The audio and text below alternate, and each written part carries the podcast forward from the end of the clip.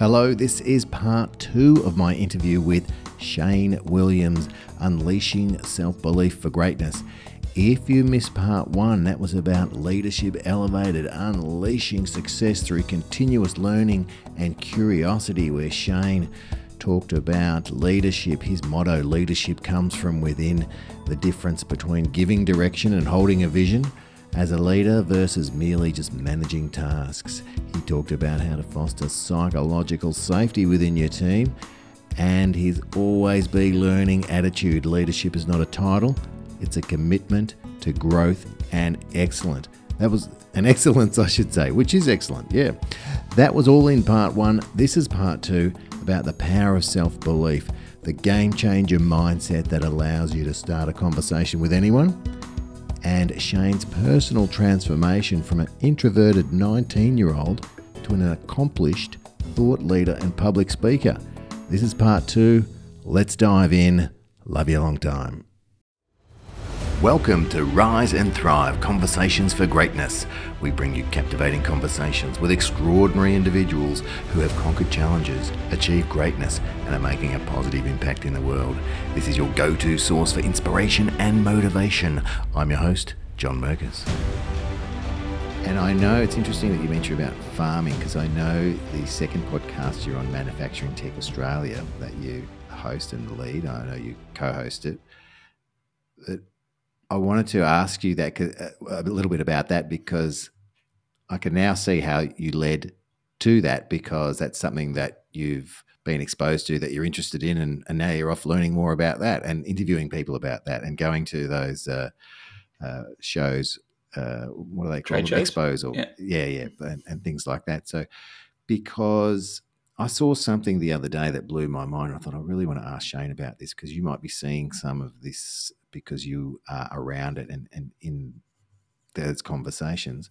I saw a video of an unmanned McDonald's. There was no human being in the McDonald's. Now, this is manufacturing hamburgers, right? But I know your uh, journey has taken you onto um, automation and, and things like that, and, and, and, robotics, I guess, and AI to a certain extent.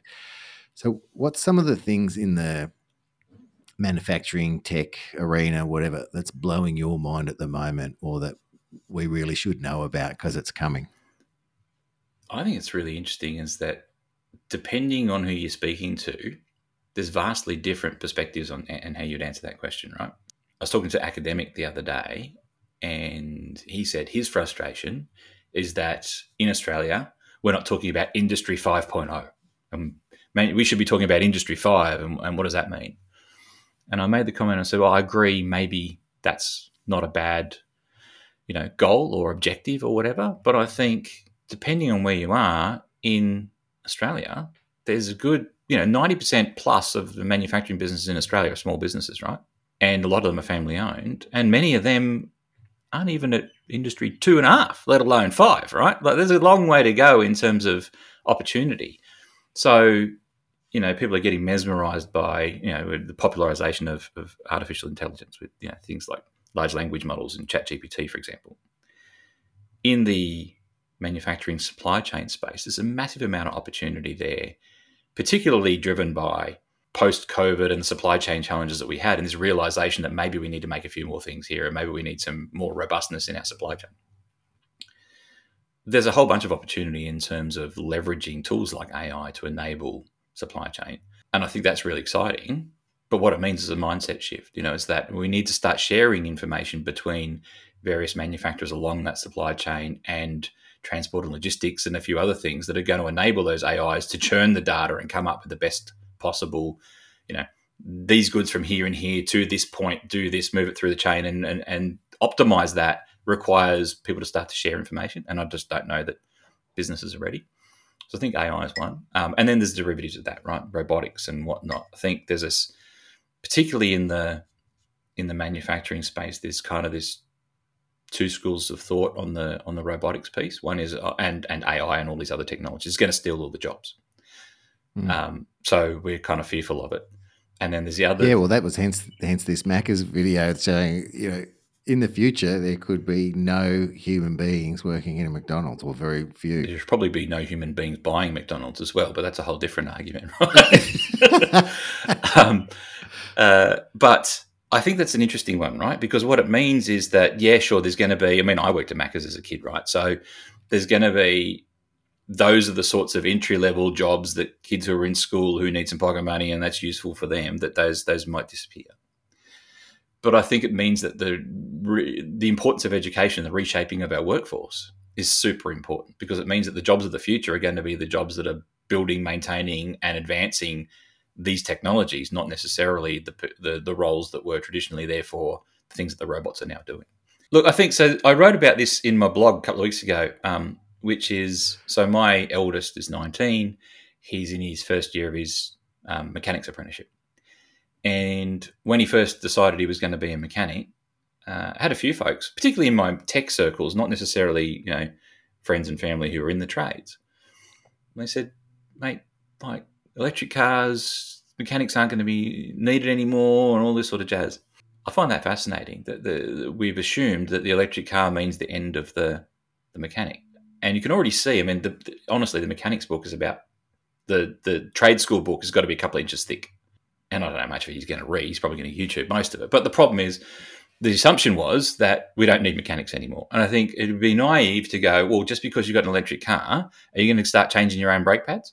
Because the shit's still got to stop. And granted, you know, there's less wear and tear on the brakes because of the way the electric motors work. But that's not the point, right? You're still going to need panel beaters and you're still going to need stuff. Oh, yeah, but eventually the car's going to drive themselves. He'll be retired by then, right? Like, there's still going to be cars that are being driven by humans for the foreseeable future and they're already changing the trade school stuff to focus them more on the electronics and focus them more on fault finding and battery tech and all these things. So the education is maybe lagging behind, but it's it's it's in terms of where it's taking the next generation of mechanics. They're not sitting there necessarily learning about.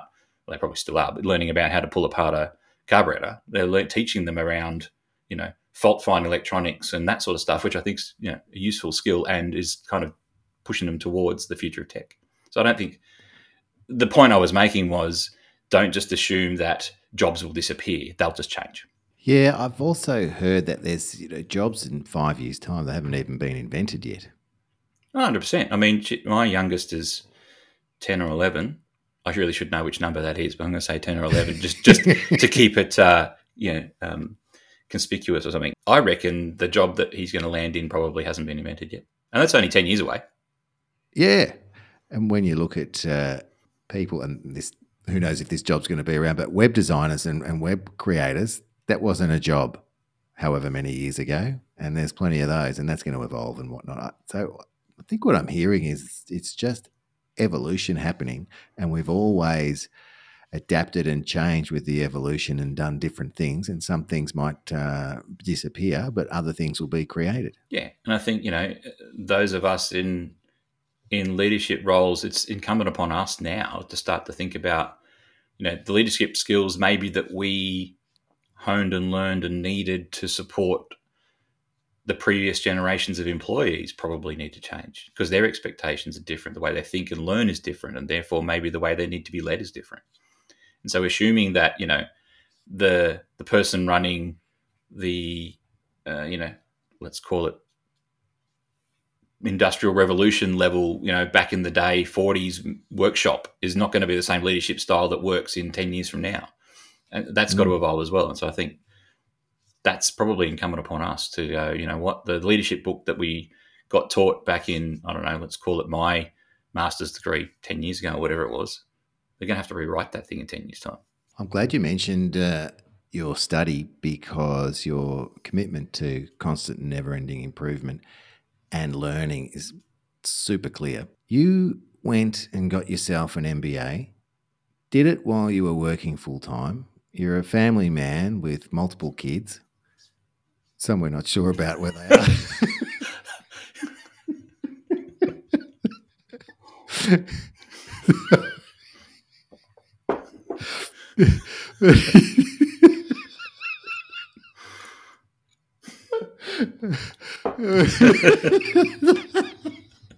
I'm glad you mentioned your study because you went and got yourself an MBA.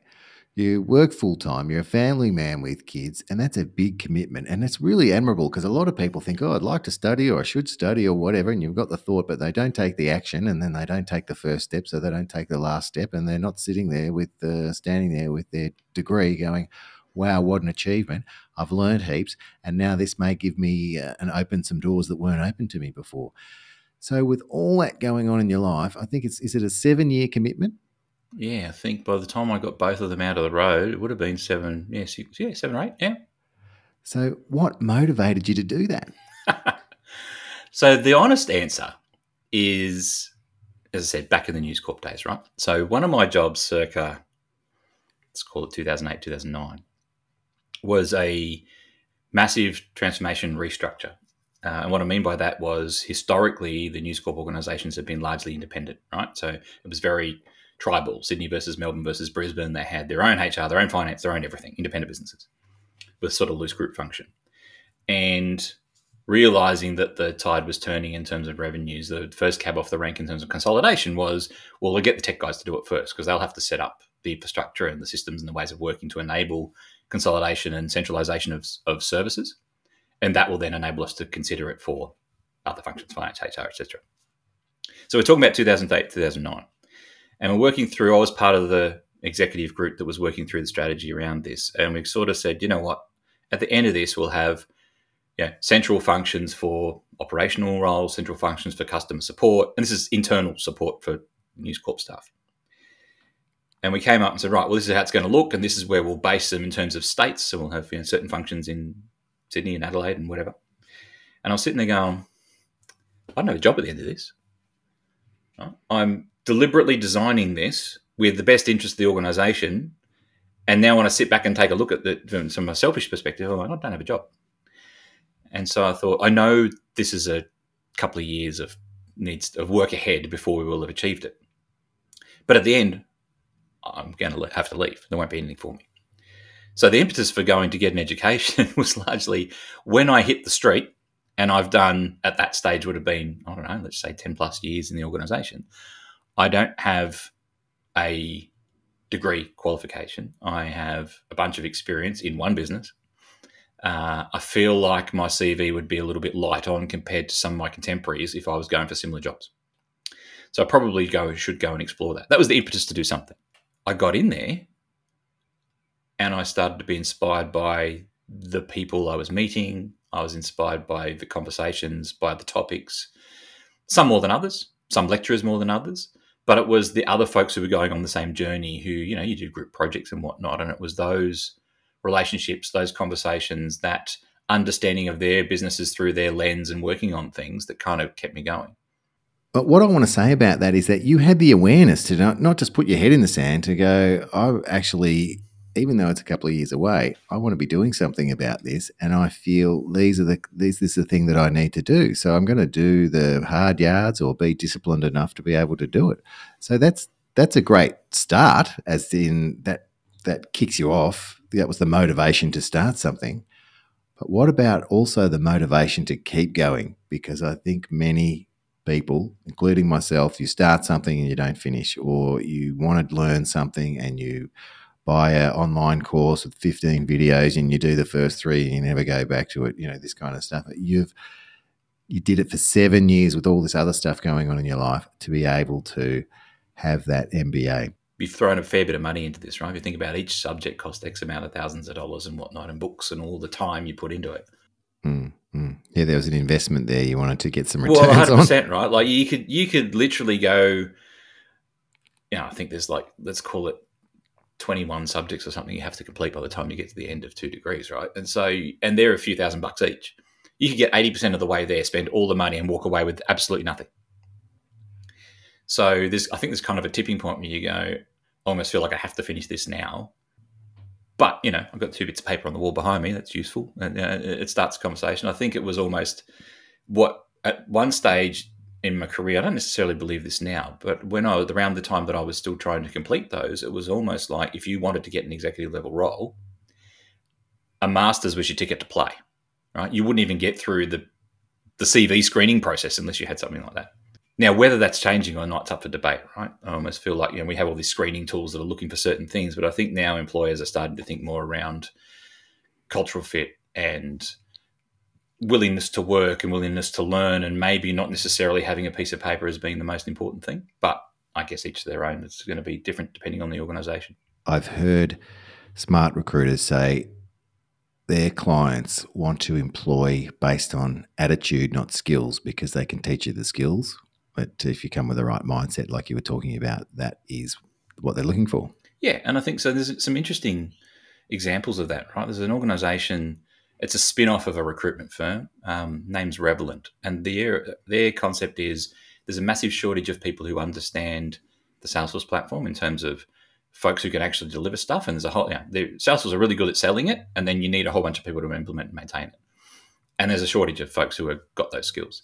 So their model was well, we can create them faster by taking people who've already got 10 or 15 years of industry experience around software engineering or t- digital transformation or maybe another product and uh, and saying well if we just teach you the salesforce skills you already bring all this other you know expertise to the table and we can fast track you into a into a role and solve the problem of there not being enough people. Now of course they have a commercial model that makes that worthwhile for them but and so i guess the point is if you've got the willingness and you've got the runs on the board in terms of I can demonstrate that I can get stuff done and I'm willing to learn and I'm willing to get my hands dirty, then to your point, you can train the skills. And so these guys mm. are just doing the well, we'll, do the, we'll give you the, the foundational skills that you need, and then you'll get on the job and you'll pick it up and you'll learn pretty quickly because we've kind of vetted you. So I think there's, you know, that's just an example of how that kind of applies from a commercial sense. But I think more broadly, you're right. The, I, I reckon the the leaders who've got it right are the ones who are saying, like, yeah, piece of paper is great. What I really want to see is demonstration and willingness to learn. Yeah, and I guess the irony of it is that piece of paper does show that as well. It can, but I mean, you know, if we're being honest, I was paired with a lot of folks in some of those classes in uni who were more interested in driving their car on the weekend and earning money than they were in doing the assignments. And they got the same piece of paper that I did because the uni's view on that was we're in the business to make money and get people degrees, right? So as long as they pass, if we pair them with you and you've got to do all the work because you're conscientious and you want to get the high distinction, and they ride your coattails and they get the same mark and they get the same bit of paper at the end, then is it really valuable? I mean, I don't know. Right. Yeah, I'd never looked at it that way because I haven't had the pleasure of, um, of going through the same on the same path that, that you've gone on. But that's a very interesting perspective. I've never thought of before. You've worked for News Corp and uh, had dealings with the Murdochs in your younger days and cut your teeth on a number of IT areas. You've got yourself an MBA and educated yourself. You have been involved in massive, massive multi million dollar global transformations. And that's more career. And, uh, and, uh, and I know you like motorbikes. And I know I'd call you a, a man's man. I don't know why we're friends because um, I'm a pussy. But. Uh,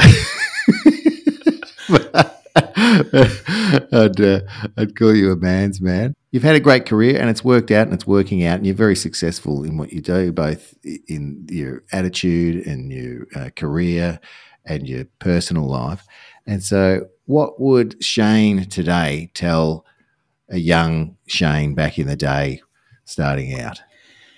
It's an interesting one. I think often my reflection is that I'd, you know, you, you got kids, right? So you mm. can tell them to you blue in the face, and then they're not going to listen, and they're going to do it and figure it out themselves. They might take a little bit of heed, some advice, but for the most part, they're going to have to learn themselves.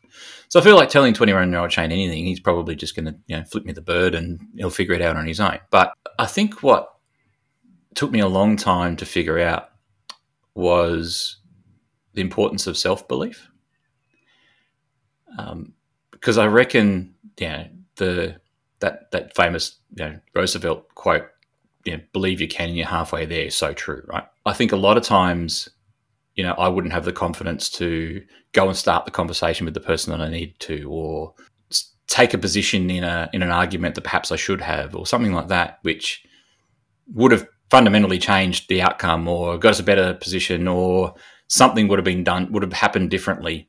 You know, like when I was a I think a 19 year old, I was kicking around with a bunch of mates who had a band and would occasionally jump up and sing a song on the stage and whatnot got to about 22, 23, and the introvert in me wouldn't even go up and start a conversation in a networking event, right? What happened, what changed, I'm not sure. So I feel like, you know, part of that would be if you can believe in yourself and you can find a mechanism to help you, then, you know, that, what's his name, the Wolf of Wall Street, Belfort, Jordan Belfort, had that, you know, I think it was in the movie, but it might have been in the book. It was that, you know, the only thing standing between you and the goal is the story you keep telling yourself as to why you can't achieve it. And I reckon there's a whole bunch of, you know, thinking behind that that I'd be saying to, you know, stop telling yourself that that person's going to say no or, yeah, go and ask the girl at the bar for her number because what's the worst that could happen? Nothing. Like she's going to go buzz off and you go, okay, whatever. But if you're too chicken to ask because she might say no, then you're not going to get anywhere. And I think that kind of, you know, that whole imposter phenomenon that kind of creeps in there, even when you're super successful and you've got you know all the accolades and stamps on your on your on your chest and whatnot to show how successful you are. I reckon every one of us has still got a little bit of self doubt every now and again. So I reckon that you know I think about around about the time of uni, so doing this masters, right? It occurred to me that I didn't like public speaking. I know you're a public speaker, so you might find this fascinating, right? I didn't have any desire to stand up in front of a bunch of people and have something to say. But I figured out around about that same time, I'm going through this transition of more senior roles in News Corp. I'm going through this degree and I'm you know, having to stand up in front of people and present. And it occurs to me that that's a really useful skill to be able to get up and, and have something to say and keep people entertained and, and, and keep them on track. But I just couldn't get out of my own way. And so, you know, I had this idea that I've got to figure out a way to get out of my own way. So I think there's so my, my the trick I ended up using was I would just repeatedly tell myself, "You're great at presenting. You've done this a thousand times. People love your presentations. You're really good at this stuff." And say it over and over and over and over and over again, to the point where your brain doesn't know the difference between whether you're telling it the truth or not. It just goes, "Let's run with this. You're awesome." Um, jump out there, do the first presentation. Presentation would have been terrible, right? It would have been shit. Uh, but in my head, nailed it No, you nailed that. You got it done, right? And then it's just that reinforcement of that self belief to go, well, you've done it before, so you can do it again. And I feel like 21 year old me needs to know that and needed that strategy probably 10 years earlier. And I think everyone can take something from that. Those affirmations, talking about it as if it's so, yeah. and having your subconscious just believe it because it's going to believe the stories that you tell it yeah. anyway that's a really powerful way to achieve and break through some of the barriers. And in this case, we're talking about breaking through the barrier of public speaking. Yeah, but I think just more generally, right? If there's something that needs to be done or you need to do, and public speaking for me was was a, a breakthrough one, but I think that the principle is the same, right? That 21 year old me needs to know that you know self belief and finding a mechanism to help you unlock that is going to be super powerful and super useful moving forward. But it's not something you can just do. It's kind of a skill you build up over time. Yeah, but interesting. You can just do it because you can just say, I'm great at presenting. I've done this a lot of times. I'm prepared. They're going to love it. And then off you go and do it. So I just challenge you a bit there to go, you can do it straight away. Will it work and be as uh, efficient and whatnot straight away? Maybe you've got to build the muscle around that. We've talked a lot about that um, today about building the muscle, but I think you can do it straight away. I think it's a great strategy. Well, you know, it's also helpful to have a wingman. As you'd remember, my uh, was it 20, 2014 keynote that I did, where I had to have Captain Johnny in the wings just in case my voice cracked and went out after I'd been sick for a couple of weeks prior to the preso. That was amazing. I was the understudy, and there was uh, quite a few people you were going to present to in an arena here in Melbourne and you had laryngitis, whatever, something with your voice. So I had to go up and do the rehearsal, which I absolutely loved. And I'm sitting there in two minds thinking, I hope Shane doesn't get better so I can do this. and then I was also thinking, holy crap, I'm not going to know until the last minute. So I had to be on you know, up until the last minute when you went, no, I, am good to go and I can do it. And of course, you were the most appropriate person to do it because you were the executive manager and that was the right person to be delivering what, what you were going to deliver. But yeah, re- really interesting time and a good lesson in being prepared. You never know what's going to happen. So just be ready. Absolutely. So yeah, 21 year old Shane, that's the lesson, I think. Stoke your self belief. Is that the best way? You know, fake it till you make it. Yeah, well, that's that's an expression that's used, and I think that's not as uplifting as uh, as the other way that you put it. Because fake it till you make it, it implies that imp- imposter yeah. stuff that, that we were talking about before. Mm. So you're not an imposter. You are training your mind to deliver the best outcome, the outcome that you actually want. Yeah, I mean, I often describe it as getting out of your own way. Yes, I like that expression as well. So ultimately, it's you that's stopping yourself. It's you that's not going up there asking for that telephone number of that person you want to meet. It's you that's saying to yourself, "I can't do this," and um, it's all happening in the in the head. And in reality, what I've come to learn as well, why not me? There's other people doing that, so they might be doing their. I don't know what I'm trying to say, but yeah, why why not me? why the fuck not me? And a lot of people think about writing a book. Yeah. And you've actually done it. So another thing that not just thought about, but taken the action, used the mindset, got the results, and the result was called having a book. Not only is it a well respected book in the business industry, it's an Amazon bestseller and 2021 Australian Business Books Awards finalist. So again, that would have you don't just sit around twiddling your thumbs and you know all of a sudden a book comes out. So again, that's amount of discipline over a sustained period of time to produce a result that a lot of people in the world want to produce but never do. You've got to give us some gold as to what the hell's going on there, mate. How did you do it? Did you want to give up but you kept going? You know, all the things, give it to us.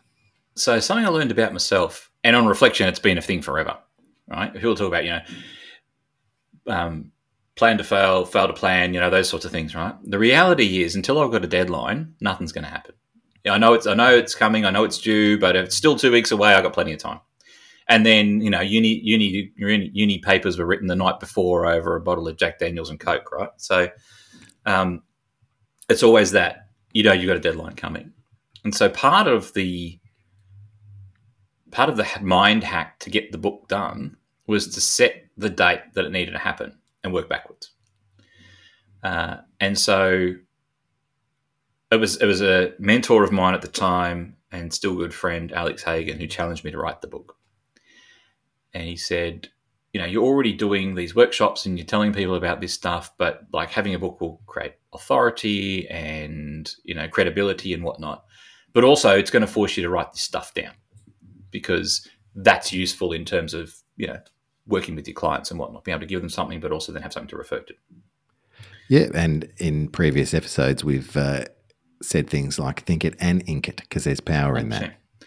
But also, then going through that process, now, I guess the, the benefit of that is it makes you challenge your thinking. It makes you really deeply dive into some of the concepts that you would normally just sort of spit off. I said, right, well, if I'm going to do this, I want to be a published author by my birthday of that particular year so to have the book in people's hands, I went and spoke to an editor and I said, "So what's the process? How does this work? Um, and what are the rough timelines?" So, well, from the time you get me your first draft, then there'll be you know several edits. Let's just let's just take the median, and that's about three. Um, and then you've got all the different things that happen with the book, from you know um, typesetting and creating artwork and whatnot. So to have it done by your birthday, which my birthday is in June, you need to have your manuscript done by end of March, and then we'll have it out, out you. So I went, okay, to have it done by the end of March. And remember, this is probably six or eight months prior to March that I'm working through this stuff. Uh, okay, so to have it done by March, then, you know, it's probably going to be 30 ish thousand words. That's probably about 12 chapters. And you're kind of working your way back and you're, okay, so I need to have this amount of time. Yeah, all right, I need to start next week and I need to pump out X amount of chapters per week and what have you. Uh, but I went, deadline needs to be real. It can't just be a deadline that I can move, right? So, you know, when, when in, in business, it's like this is the deadline because something else needs to happen down the chain. Deadline can't move. Um, when you work for yourself, you could quite easily just, you know, kick the can down the road, so to speak. So much like my uni degree, I said the easiest way to solve this problem is to put your money where your mouth is. So I paid for the editor. Went there you go. There's your money. You're paid. And she said, and I said, but you, I need you to hold me to account, which is if I don't get you the manuscript on that day, I've lost my money. And she said, so what you want to pay me, and then if you don't deliver, I don't have to give you the money back. I said, absolutely, that's that's got to be the deal. I need you to proactively push me and go, you've only got this many days, you've only got this many days. Where can I help? You know, ask me, do whatever you think you need to do in terms of being a coach to get me to the point where I land. But if I miss the deadline, we're done. You get you keep the money. My book doesn't get published. I created that so that I had a hard deadline that I knew I couldn't slip. Uh, then second hack was I put a reward on it. So that was the stick. Then I put a reward on it, which is I booked a two week holiday with the family up in Bright in sort of northeast Victoria. Beautiful part of the world. And a cabin right on the water next to the lake for a couple of weeks, not like the um, creek or river, a couple of weeks, Ovens River. So, right, there's my carrot and there's my stick. Now I've got to write the book, right? So, as you can imagine, I described my, my style. This thing's due on the 31st of March. I'm on my Christmas holidays going, I've written about 1,200 words. Probably should get started. right.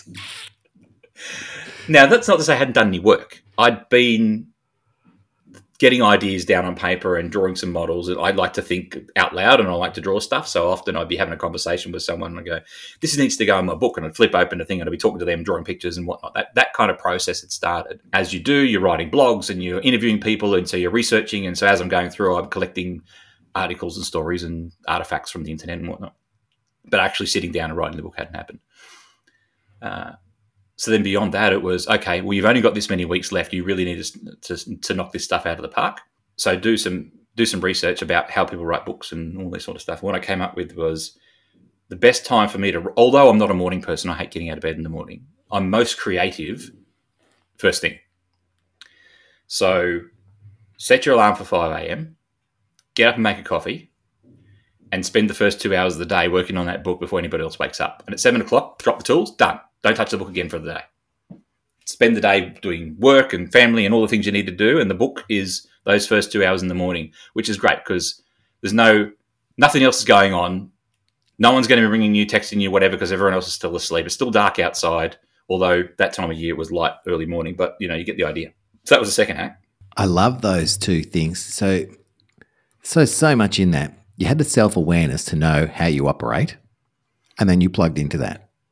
So we might not have the self awareness to know how we operate. So that's one thing. If you don't know how you do things, well, maybe you do. Instinctively, you probably know yourself and go, actually, I'm going to need this. Or if this doesn't happen, I'm just not going to do it. So I love the fact that you he- held yourself accountable. Actually, you didn't hold yourself accountable. You I outsourced made it. accountability happen by putting the money down and going, you're going to get the money. You're going to, you got to help me. But if I miss the deadlines, I'm responsible. So you took responsibility as well, but you put in a mechanism for accountability. So on the book, Shane, I know you've got a offer for our Rise and Thrivers, our podcast audience. So tell us about the offer and the value that our audience can get. So the book's available in print and digital. And my offer to your audience is when you go, you know, we'll put the link in the show notes, whatever. But when you go to the checkout on my website and you're ordering the book, if you want to order the digital one, uh, the code will be Rise and Thrive, and that'll get you the book for nothing. So you'll get a downloadable ebook. You can have that. Uh, if you want a print copy of the book, then you'll get a 10% discount. That's excellent, mate. So you can get a free copy of your book by simply putting in Rise and Thrive in the promo code once you check out from your website, which is shanewilliams.com.au. Yeah. Now, sometimes people are like, you know, a book's great, but I really want to have a conversation. So I'll one up it. I'll say, you know what? Typically on my website, I've got an offer called Ask Me Anything. You can pay 500 bucks and you can have 30 minutes of my time. You can ask me anything. But if you want to go through the website and book a 30 minute session in my diary, mention that you came to me through Rise and Thrive, and I'll waive the 500. Shane, that is super generous, and I'm very appreciative. And I hope our audience takes you up on those uh, offers to be able to ask you anything, which is normally $500. You're going to be able to get that for free by mentioning Rise and Thrive. And the ebook for free. And if, if you want the hardback, it's great to have a, a book like that in, in your shelves as well. You get a 10% discount. Shane, I can't thank you enough. That's. Uh, that is super generous.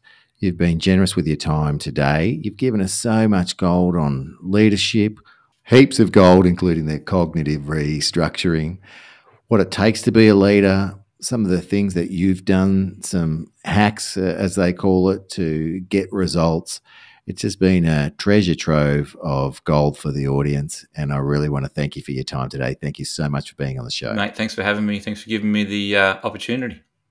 Another incredible episode of Rise and Thrive Conversations for Greatness. I hope this conversation has ignited a fire within you, inspiring you to take bold steps towards your own path of greatness. And guess what? The journey doesn't end here. There's so much more to explore, learn, and achieve. So if you're hungry for more insights, more inspiration, and more strategies to fuel your personal and professional greatness, get ready because the next episode is just around the corner. Every Tuesday, to be precise, where we'll continue to unravel the secrets to unlocking your extraordinary potential. Don't miss out on the chance to keep rising and thriving with us. Hit the subscribe button, and you'll be the first to know when a new episode drops. And remember, greatness is not a destination, it's a continuous journey, so let's embark on it together. Thank you so much for being part of the Rise and Thrive community. It means so much to me that you're listening, and my wish for you is that you get so much out of doing so. Keep reaching for the stars, keep pushing your boundaries, and keep embracing the challenges that come your way, because that's how we truly grow. Stay tuned, stay motivated, and get ready to rise and thrive. If you're finding value from our conversations, don't forget to share this podcast with your friends, family, and colleagues. Together, we can create a ripple effect of positivity, optimism, and positive change. Keep shining brightly. Your greatness knows no bounds. And remember, be great and stay awesome.